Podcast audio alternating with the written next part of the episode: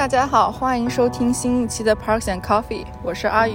我是金玲。今天我们又坐在一个公园里，这个公园可以看到面向金门大桥的那一片海。我们今天是想聊一下新年计划这件事，就是为什么大家在跨年零点忽然就有了一个激动人心的计划，新年计划真的有用吗？以及执行一个好的新年计划有没有什么 tips？ 那在我们聊这个之前呢，我们想先各自分享一下我们本周的 happy hours， 就是本周的一些 highlight。 那我们谁先开始？那你先开始吧。好的。对，这个这个我们私下有聊过。我一月份的时候就参加了一个好玩的项目，叫希望小学。这个绝绝对不是你想的那个希望小学，就跟慈善没有什么关系。它其实就是一个为期一个月的一个写作项目。这个 program 你申请完了之后，他会他会每期招二十五个人，然后呢，他就会把二十五个人放到一个微信群里面。这个主要的规则就是你要每天往这个群里面发一个一分钟的语音，还有你的这个一分钟语音的小作文的文字版到这个群里。那它的目的其实就是鼓励你每天坚持创作，然后锻炼你的表达和写作能力。然后如果你一天不一天不发这个作业的话，你就要罚款一块钱，然后你要坚持三十天。所以他的这个希望小学的校训就是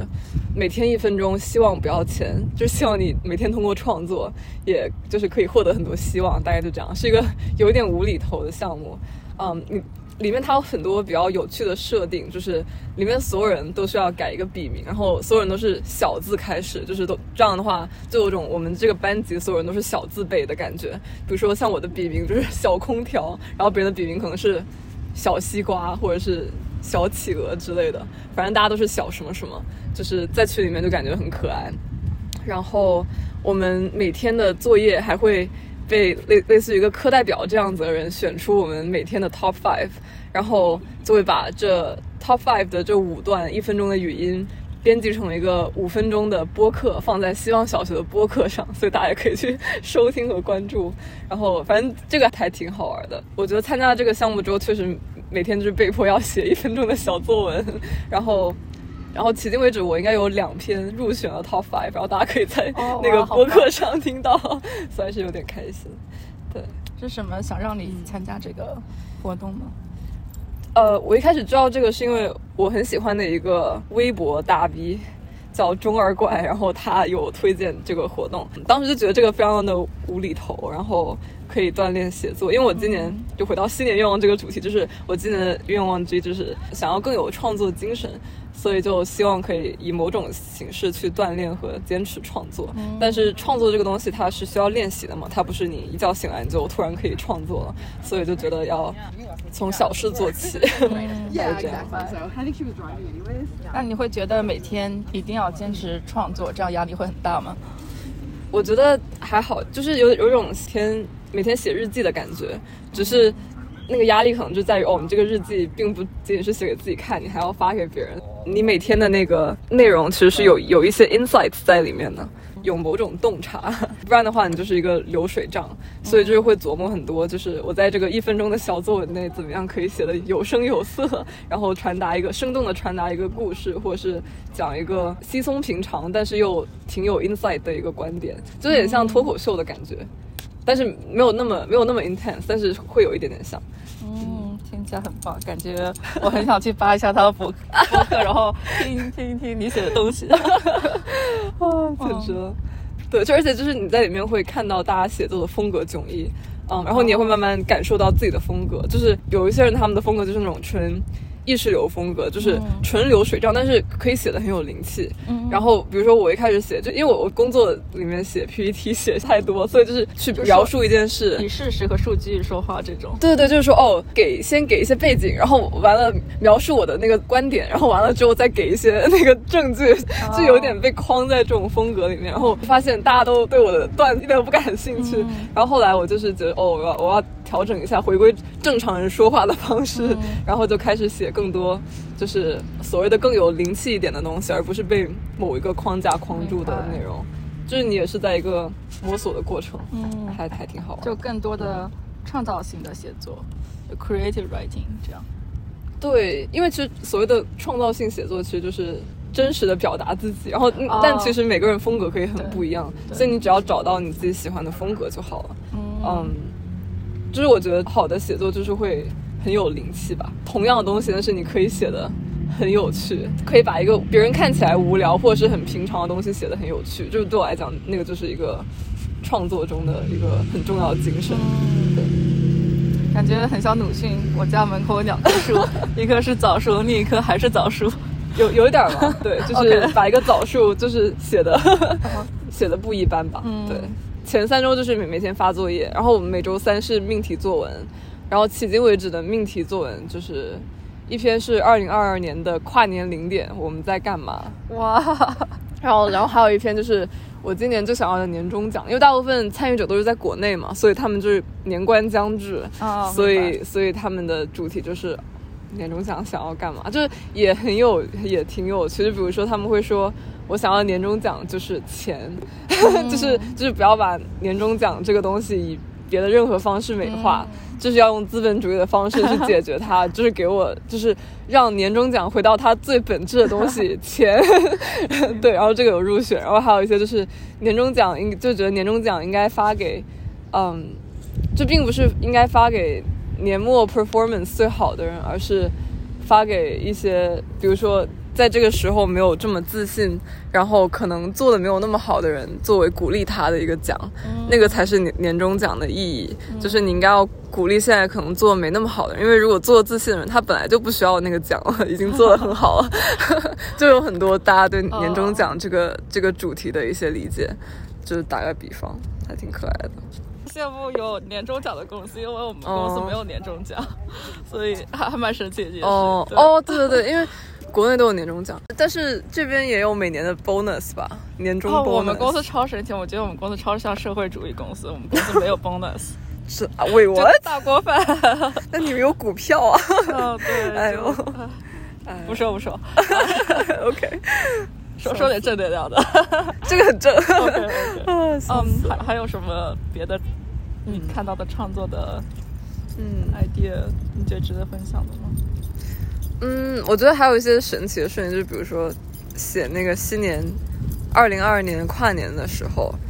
嗯，然后就是就是读读了二十篇二零二二年跨年我在做什么、嗯、然后就感觉真的跨了二十次年的感觉、哦、就是有种哇你跟这些人全都在一起跨年，因为他们会写的很细致，就是比如说二零二二年的零点我和我男朋友在实验室值班，就有一些他们是医学院的医生、嗯，对，然后或者是二零二二年的零点，我刚跟我男朋友分手， oh. 然后或者是，但但是我还是发去了一些祝福，就是还挺私人的。Oh. 然后，对，这也是这个项目的另一个亮点，就是有时候就每天就感觉在追他们的恋爱连载，就是有一个人就会每天的故事就是讲她跟她男朋友的一些。或者是女朋友的一些啊、呃、发生的一些事情，我觉得就就很有那种看恋爱连载的感觉，然后我们一群人就在吃瓜，就很开心。哦、对，感感觉有点像看电视剧的感觉，有一点，对，而且就有点像《心动的信号》，但是是那种一分钟语音每日连载版本，就还挺好玩的。嗯，就是在里面，你无论写什么东西，大家都会给互相加油打气，就是。嗯，一群温暖的陌生人，鼓励、哦、互相鼓励写作，对，听起来很温暖。然后然后那个二零二二年零点，因为我们俩是一起过的嘛、嗯、我们我们那个时候就在朋友家看各国的烟花，然后我当时就写了这个东西，我就写二零二二年的零点我在朋友家看烟花，然后看了各个国家，就是什么上海、迪拜，然后就被迪拜的烟花震惊了，然后、啊、然后后来那条就被入选了，澳大利亚，哦，是吗、嗯、大家就很喜欢那一条、哦、还挺神奇的。哇，我觉得就是你说出来你写出来之后听起来很特别，但其实我们在做这件事的时候其实就是一个很随机的一个想法而已，对甚至有点搞笑，有点搞笑，就是不能因为疫情不就旧金山本来是有烟花的嘛，然后烟花秀取消了，而且其实美国的烟花基本上都不怎么好看，嗯，对，就因为政府不想砸钱，政府太穷了然后就是本来是一个很无聊的事情然后就突然你写出来可能就听着还蛮有创意，对，而且我可以念一下我写的那一段，哦，好呀，就一分钟，好呀，我觉得那个还挺好玩的。就是就是给一个 example， 就是它大概长什么样。大家好，我是小空调。二零二二年的零点，我在朋友家看各个国家的跨年倒数和烟花表演。因为疫情不准聚集，以及北美总体而言对参加争争奇斗艳的跨年烟花比赛毫无兴趣，我们只能凑凑其他地方的热闹。在加州待久了以后，看到烟花从每层楼里飞出来的时候就已经很激动了。之后嗯，又看了上海和悉尼的烟花，也都不错。最后看到迪拜的烟花的时候，所有人都站起来了，顿时觉得刚刚看到的烟花都过于朴素。迪拜的烟花设计得很有民族特色，很浮夸又很有未来感，最重要的是一看就知道砸了很多钱，而且谁花的钱也很显而易见，毕竟它一直喜庆地反复循环赞助商的阿拉伯语、英文和中文名字。在现代社会，看个烟花就足以展示每个国家的性格了。然后后来我这一段的标题大家很喜欢，就是看个烟花就足以展示每个国家的性格了、哦、对，大概就是这样。嗯，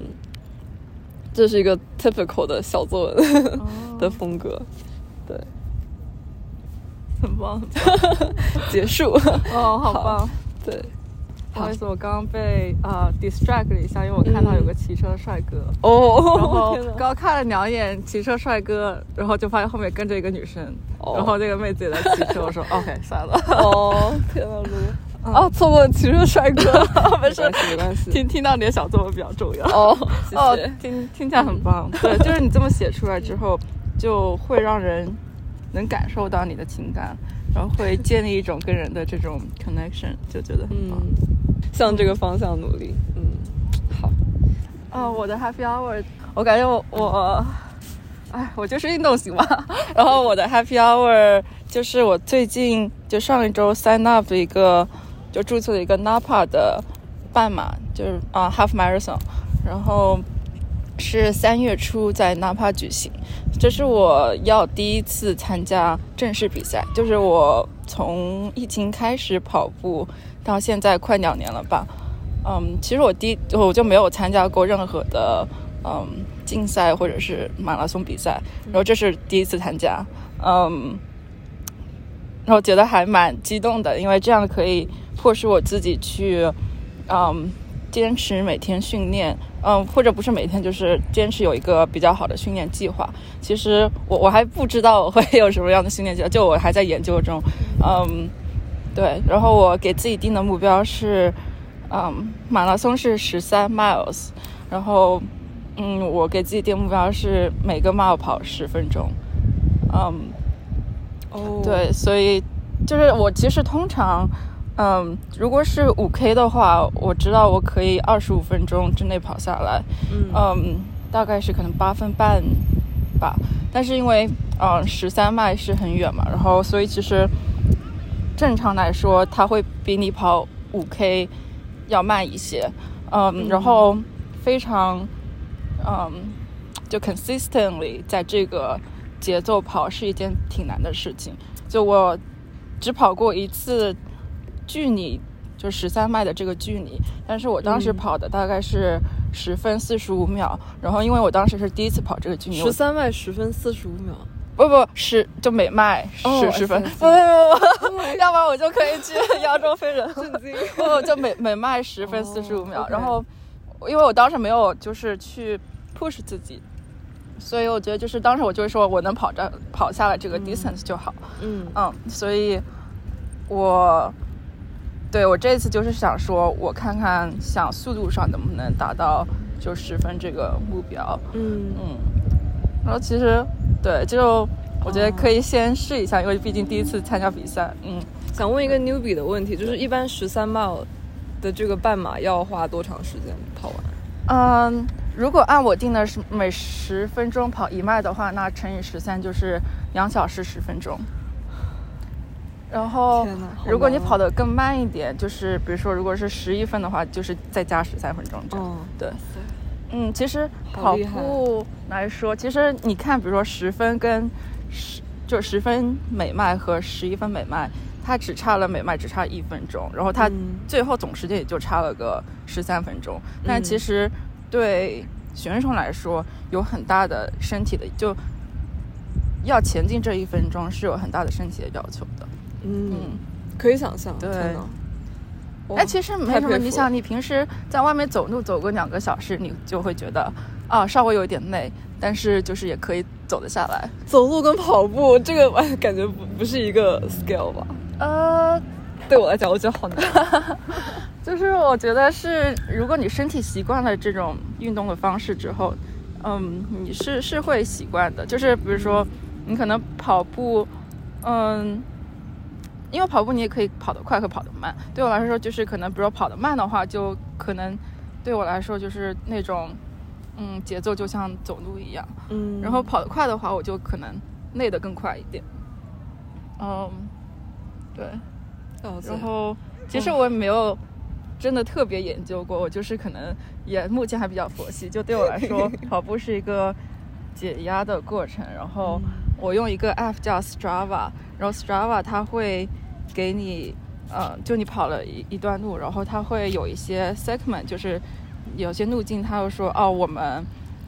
呃就是这段路可能比如说你自己跑过一次跑过两次跑过三次之后，它会告诉你这是你跑的最好的呃一个 record， 然后就会非常有那种成就感这样。嗯，了解。嗯，或者是它会给你计算，就是如果你比如说今天跑了三 miles 或者五 miles， 然后他有一段发现，就是他会给你计算说，哦，那你五 K 大概是这个，呃，跑的这个速度。如果你跑的那段很快的话，嗯，就他给你很多那种 personal records 的那种，呃，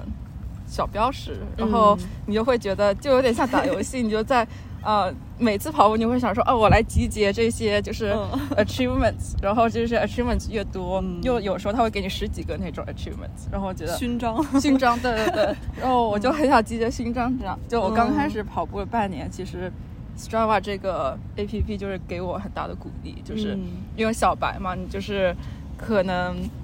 刚开始也没有特别理解这项运动的意义到底在哪里，嗯，然后你就是像打游戏一样，我就是要升级，然后其实还蛮有帮助的，对，嗯，像就是打打怪升级这样，对，打怪升级，哦，然后到后来，嗯，就到后来之后，你就比如说我跑了半年之后，我可能就不需要那么依赖 Strava 这个 app 来给我动力，因为我可以开始享受就是这项运动本身。嗯，对，天哪，好棒，啊！所以我觉得这个 Strava 这个 app 帮我度过了，呃，就学习期吧，就刚开始那种 learning curve，嗯。然后你达到一个就是你可以享受的过程中，你就可能不再那么依赖这个，呃，外界工具给你的帮助，嗯，这样。懂你意思。哇，好羡慕，就就。就非常的佩服可以可以坚持跑步的人。哦，我真的觉得每个人都可以，只是说我、哦，就是我觉得每个人你身体一定是可以，只是说我觉得可能每不是每个人都想去探索运动，嗯，在他就是人生中的就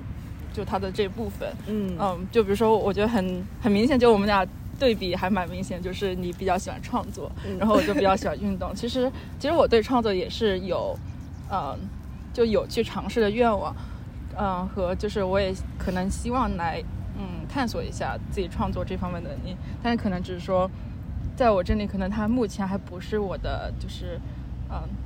就 priority 之一。嗯。对，就是我觉得每个人都有可能对于运动和创作、艺术。就各个方面的一些好奇心和想探索的能力，嗯，就是探探索欲吧。对，对，嗯，这这点其实我最近也在想这个问题，因为我最近在在学数学，因为一些个人原因，然后然后然后就是，然后我也在想好奇心这个问题，就是其实每个人就是在不同阶段把自己的好奇心集中在某一些领域，嗯，或者是。像就就像管理精力和管理时间一样，你的好奇心也是需要被管理的，嗯，然后因为你对比如说对运动有更多，你就把你的好奇心都放在这边，然后所以对别的就稍微少一些。 嗯, 嗯然后我然后我之前就发现我一直就是在数学方面 allocate 的好奇心非常非常的 minimal，哦，所以我一直跟他关系也不是很好，啊，所以对，嗯，所以就就有有让我想起这个好奇心管理这个事情，嗯，还挺好玩的。对，其实对，就是其实你是有能力做这件事，嗯，就是你花时间和精力是一定有能力做好这件事情，嗯，只是说可能我们因为平时触发我们好奇心或者是好奇心管理方面，就是触发我们好奇心那部分我没有去故意的去花时间和精力。嗯，对，确实是。对，然后把时间和精力花在我们对我们来说我们觉得更感兴趣的东西上面。对，确实是。对，对，哇，我感觉聊 happy hour 好开心，毕竟是 happy hour。对对。啊，那我们要不要切入正题？对，感觉是个好的 segue。嗯嗯，我我们新年愿望，嗯，对，新年计划的话，就是我觉得我们也可以，比如说先聊一下为什么大家会有新年计划，然后新年计划它这个东西到底有没有用，然后包括如果你真的设立了一个新年计划之后该怎么执行。 嗯, 嗯对，我们先那就先说为什么要设定新年计划吧。对、嗯、或者就是嗯，首先就是我觉得我自己对新年计划这个东西就是情感比较复杂，就一一方面我就觉得呃，就是开年嘛，那就是一个很有仪式感的事情、嗯、然后我们做一个新年计划，这样可以鼓励我们就是做一些新的事情，然后然后对，就是从各种方面来讲它是可以激励我们新一年做出一些新的目标等等的。但是另一方面我我又会觉得这种目标它为什么要按照这个时间来定呢？就是其实你每时每刻都有你自己的那个计划，嗯，你在新年的这一刻忽然又再定了一个计划，我觉得就是有打乱你之前的计划、嗯、就是我觉得人的计划不应该被这个时间点安排，而是应该由自己掌控、嗯、所以所以我就觉得就是我自己个人是觉得新年计划可 work 可不 work。 嗯，对，你觉得呢？嗯，蛮好奇你是怎么想。嗯，我觉得你提出一个很好观点，就是如果你有一些想做事情，你会不会就是在十十一月、十二月，就是一年中任何一个月就可以制定计划，然后去尽量执行。嗯，我觉得新年计划它已经成为一个就是文化的潮流嘛。就是其实我觉得这是对于大部分人来说，如果一些人没有在一年中有特别清晰的计划的时候，是对大家一个。嗯，启发和触碰，就有点像，嗯，就是我们为什么要一定要定七天来一个一周这样，就是给你一些生活中的一些节点，就是因为日子每天都在过去，如果我们没有年来计算的话，我们就会不会意识到，就是每一天都不一样或者每一年不一样。嗯，然后我觉得新年计划就是，那我们人为的制造了年的这个概念之后，那我们在这个节点上。嗯，可以去定一些计划，做一些事情，让就后面的这段时间看起来更特别一点。嗯嗯，就有点像我们可能，如果说新年计划，就是说新年反顾的话，就给我们很多呃不同的想法嘛。然后那为什么一定要在新年的年末来嗯回看那一年？其实就是我们人为的给自己定了一些就是时间的概念，对，通过年这个概念的。对，确确实是这样。我觉得因为人就是很疏于管理自己，就因为你管理自己是是是一个嗯需要 mental energy 的东西、嗯、就是你是需要额外的 discipline。 嗯，稍等一下，现在有一群宝宝们和狗狗经过啊，那只狗还回头看我一眼，太可爱了。嗯、啊、对，你刚刚说人是对时间很疏于管理、就是、就是人是人管理自己这个事情本身就是需要付出额外的这个 mental energy。 然后最近因为因为我我刚好就是我我自己工作上在研究一些行为科学方面的东西，就是人怎么样管理自己的，就是管理信息吧，呃、uh, in general。 然后里面就提到人是非常需要来自外界的这种 external cues。 嗯， um, 因为人就是需要提醒，因为你就是你想要回忆或者就是 recall 某个东西的时候，这个对人来讲是一个痛苦的过程。 嗯, 嗯，所以你是很需要很多外界的这种这种提醒信息信息来提醒你、嗯、哦，你你该到了呵呵做计划的时候，或者是你应该要 reflect 了，不然不然大家就就不会有这种意识。对对对，因为你要你想让人 actively 做这个东西 on their own 是很难的。对对对，嗯、是对。所以这也是一种呃嗯、uh, um, external cues maybe、嗯。对，那就是可能时间上面对我们来说是一个就提醒的机会，就我们为什么要做计划？那在就做计划会不会有帮助执行呢？对我我之前听过我之前听过的说法就是说，做计划这个事情，你是否执行没有那么重要，但是、oh. 但是重要的是做计划这个行为本身是最重要的。哦哦，这是一个很有趣的观点。嗯，就是你只要想了，就是那个思考，就是 planning 的这个动作是重要的，但因为你计划，你肯定还是之后可能会有一些事情出现，然后你可能要调整自己的计划，这些都是很正常的，所以他就会更强调你有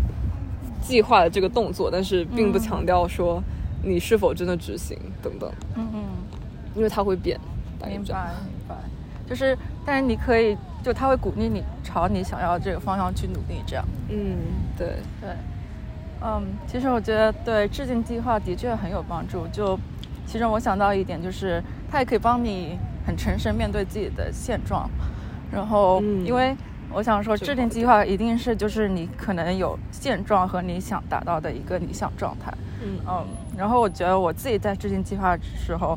是一定要就是说看一下我现在现状是什么样子，就是诚实去面对自己的现在的状态。嗯，然后定一个就是可能我觉得我可以做到，但是要付出比较多努力才能做到的一个目标，然后去我觉得这个过程去说，哦，那我怎么达到这个目标，也是一个，就是我达到这个目标有多少距离，然后我要怎么实现它，也是一个自我提升的一种方式。这个点很有意思，我之前都没有想过。确实就是你要诚实面对自己的现状这一点。对，对就是这个很好。对，你不能说觉得我自己很好，就你一定要很诚实，你又觉得自己很好，然后你定一个比现在更好的目标，你就是很难达到。嗯嗯，是的，是的，是的。哎，大家有什么？其实我之前有看到在 Forbes 那上面一个文章，还有说大家就是提出的最多的新年目标，就是大部分人提出的新年目标就是啊，我来读啊，living healthier， 就是过得更健康。我们要不要？我们要换一个地方。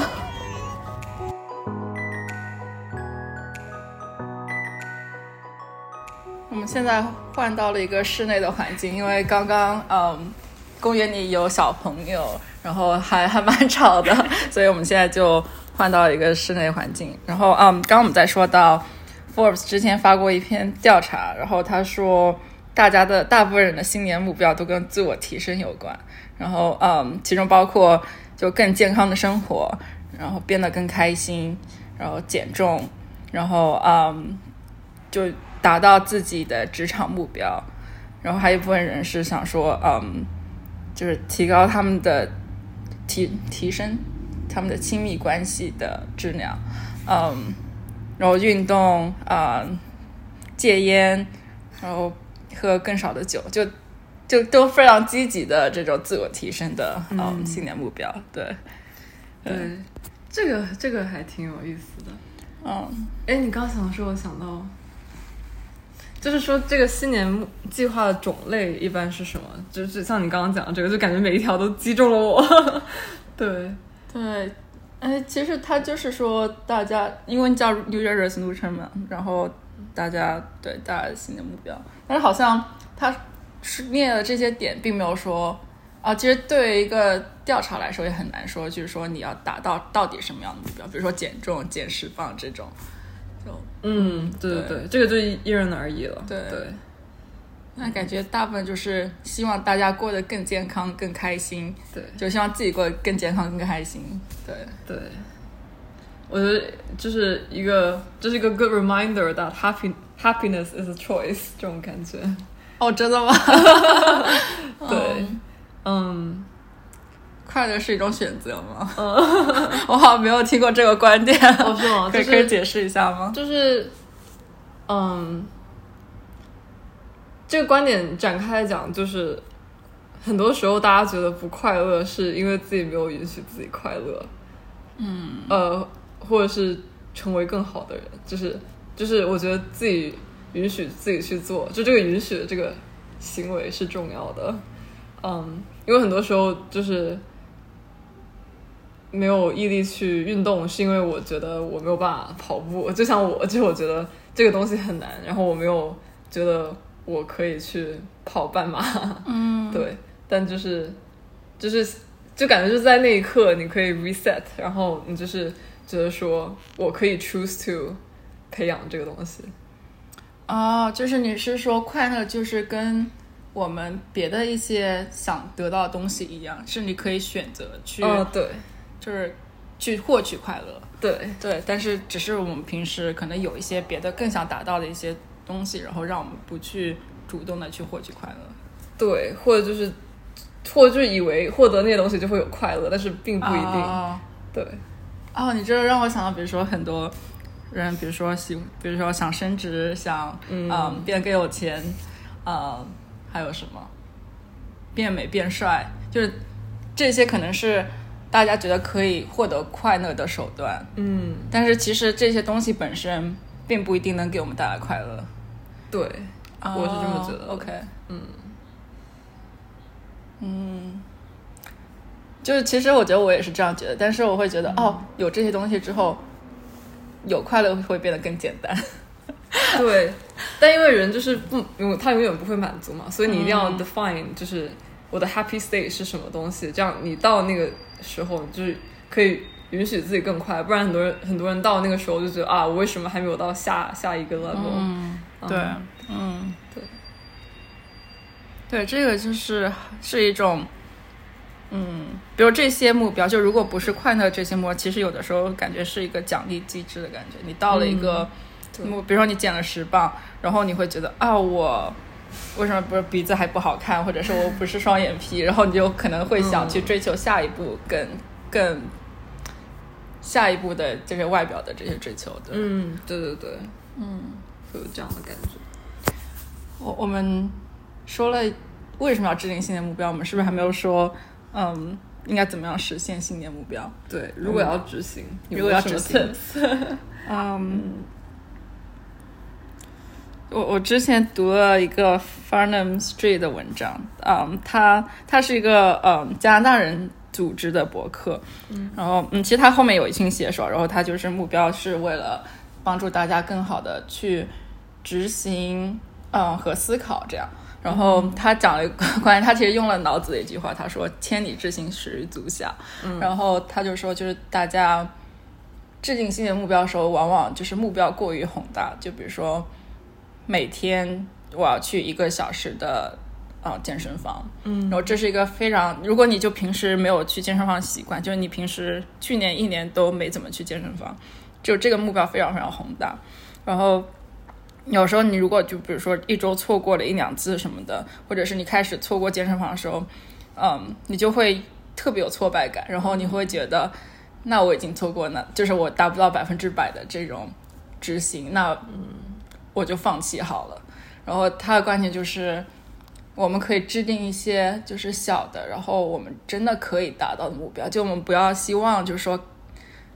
某一天之后我的这个改变就会变得非常好，然后非常突然，就大家可能会说哦，新年夜制定目标，然后一月一号我就要开始去健身房这样。对，然后他就说你可以比如说其中一个方法就是你把停车，如果你开车上班，你停车停远一点，然后你多走个十分钟这样，嗯，到办公室，嗯，对，嗯，对，然后就从这种小事做起，你就不会觉得特别有挫败感。但其实我觉得他说的这个嗯会有另外一个呃挑战，就是你要怎么来，就是他说你可以通过习惯来，就是小的习惯来达到你的一些目标，但是就同时说你要怎么找到方法来培养这些习惯，就比如说你可能每天走个二十分钟，但是这个并不足以可能能帮你达到你真正想达到一个理想的状态，身体的理想的状态。对，嗯，对对，这这这个其实也是我想说的一个观点，就是，嗯，先先先稍微 comment 一下，因为之前就比如说你先从小事做起，嗯，就就想起我们一个朋友给我们推荐那本书叫《Atomic Habits》，相当于就是你通过嗯改造你的环境、嗯、然后让你更好的去从小事做起。就比如说如果你要跑步的话、嗯、你的目标不应该是跑一个小时，甚至也不是跑半个小时、嗯、而是你穿上运动鞋、嗯、你只要穿上了 then you're good for the day、嗯、这种感觉，要通过这种这种形式。但是我我觉得我自己是没有那么认同，因为我觉得就是你想要，就是首先就是像你刚刚讲的那一点，就是你可能很可能就达达不成这个目标。如果你每天只想要穿上鞋、嗯、或者是你你你你每天只跑二十分钟，嗯，我就觉得你要真正想要去养成某一个习惯，是需要让你印象深刻，就就是要要让这个习惯在你大脑里面形成比较强烈的印象，嗯，甚至可能要要要感受一些痛苦。然后你要有这种深刻的印象之后、嗯、它才会成为你的习惯，这个是我的观点。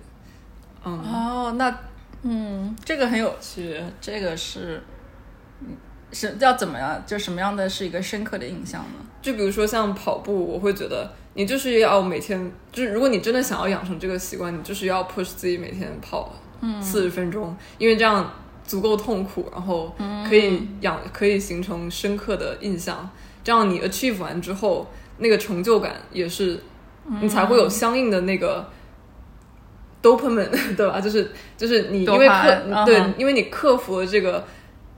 这个巨大的痛苦，然后所以你的那个快乐也是随之而来的、嗯、就是那个东西才会 motivate 你每天去做。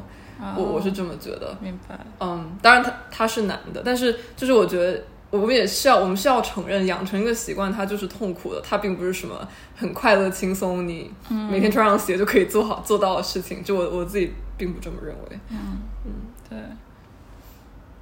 因为我觉得回想过去养成的所有所谓的让自己变得更好的习惯，都是多少挺会比较痛苦。对，嗯，养成每天练琴一个小时，或者。有种像这种训，它其实是痛苦的呀。对，其实 嗯, 嗯，有时候可能我们会不会很单一的注重目标本身，就是其实比如说练琴是，其实你是想在音乐中获得更高的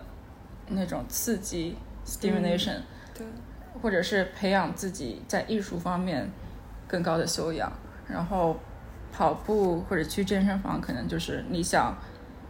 追求身体素质，更高的身体素质和健康，这样。嗯嗯，我有时候在想说，用这种就更底层的这种内心的嗯 motivation 动力，能不能激励我们？就是如果你你觉得每天跑步非常难，但是如果你可以清楚意识到，我是希望去提高自己的身体素质，嗯，那这是不是一个更深刻的动力对我们来说？我就是比如说可能我们制定目标是每年啊每天去啊健身房一个小时，但是可能就是我说有时候大家制定这目标的时候有没有去想，就我更深层的想追求什么。嗯，对，这这是一个 valid 的点。我我会觉得，因为就比如说我意识到我想要身体变得更健康，at the end of the day 这这仍然是这个想法，你没有付出任何成本、嗯、所以我会觉得它印象不够深刻。哦，对，明白。哦、嗯、我觉得可能哦这个这个还蛮神奇，我感觉我们可能是思维方式还不太一样的两个人。 嗯, 嗯对，因为养成习惯，当然了，如果你有你有这个 motivation 肯定是能帮助你减轻一些这个养成习惯的痛苦，嗯，但它也只是一部分。就是我会觉得可能对我来讲，就是我我我无法否认养养成某一个习惯，它可能百分之八十你就是要 put in the hours， 那那个那个坚持那个动作本身，嗯，就是会带来一些痛苦的，嗯嗯，就越痛苦，然后获得的这种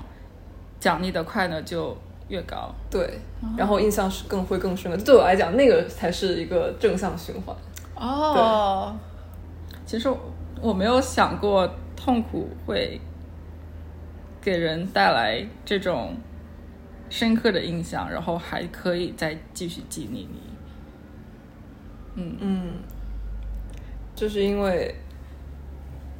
我因为就是我觉得人很难被快乐奖励，就是我觉得人是被痛苦鞭策，就是有这种感觉。对，完了，我觉得我最近哦，我感觉、嗯、就特别的正能量，特别那种哦，人要吃苦，然后我们要就是坚韧。嗯，对。不知道会不会会不会就是跟学心理学有关，就是因为我就知道人的那个人性的那个 motivation 的机制就是这样，就我觉得这是就是一个 reality， 所以我们就要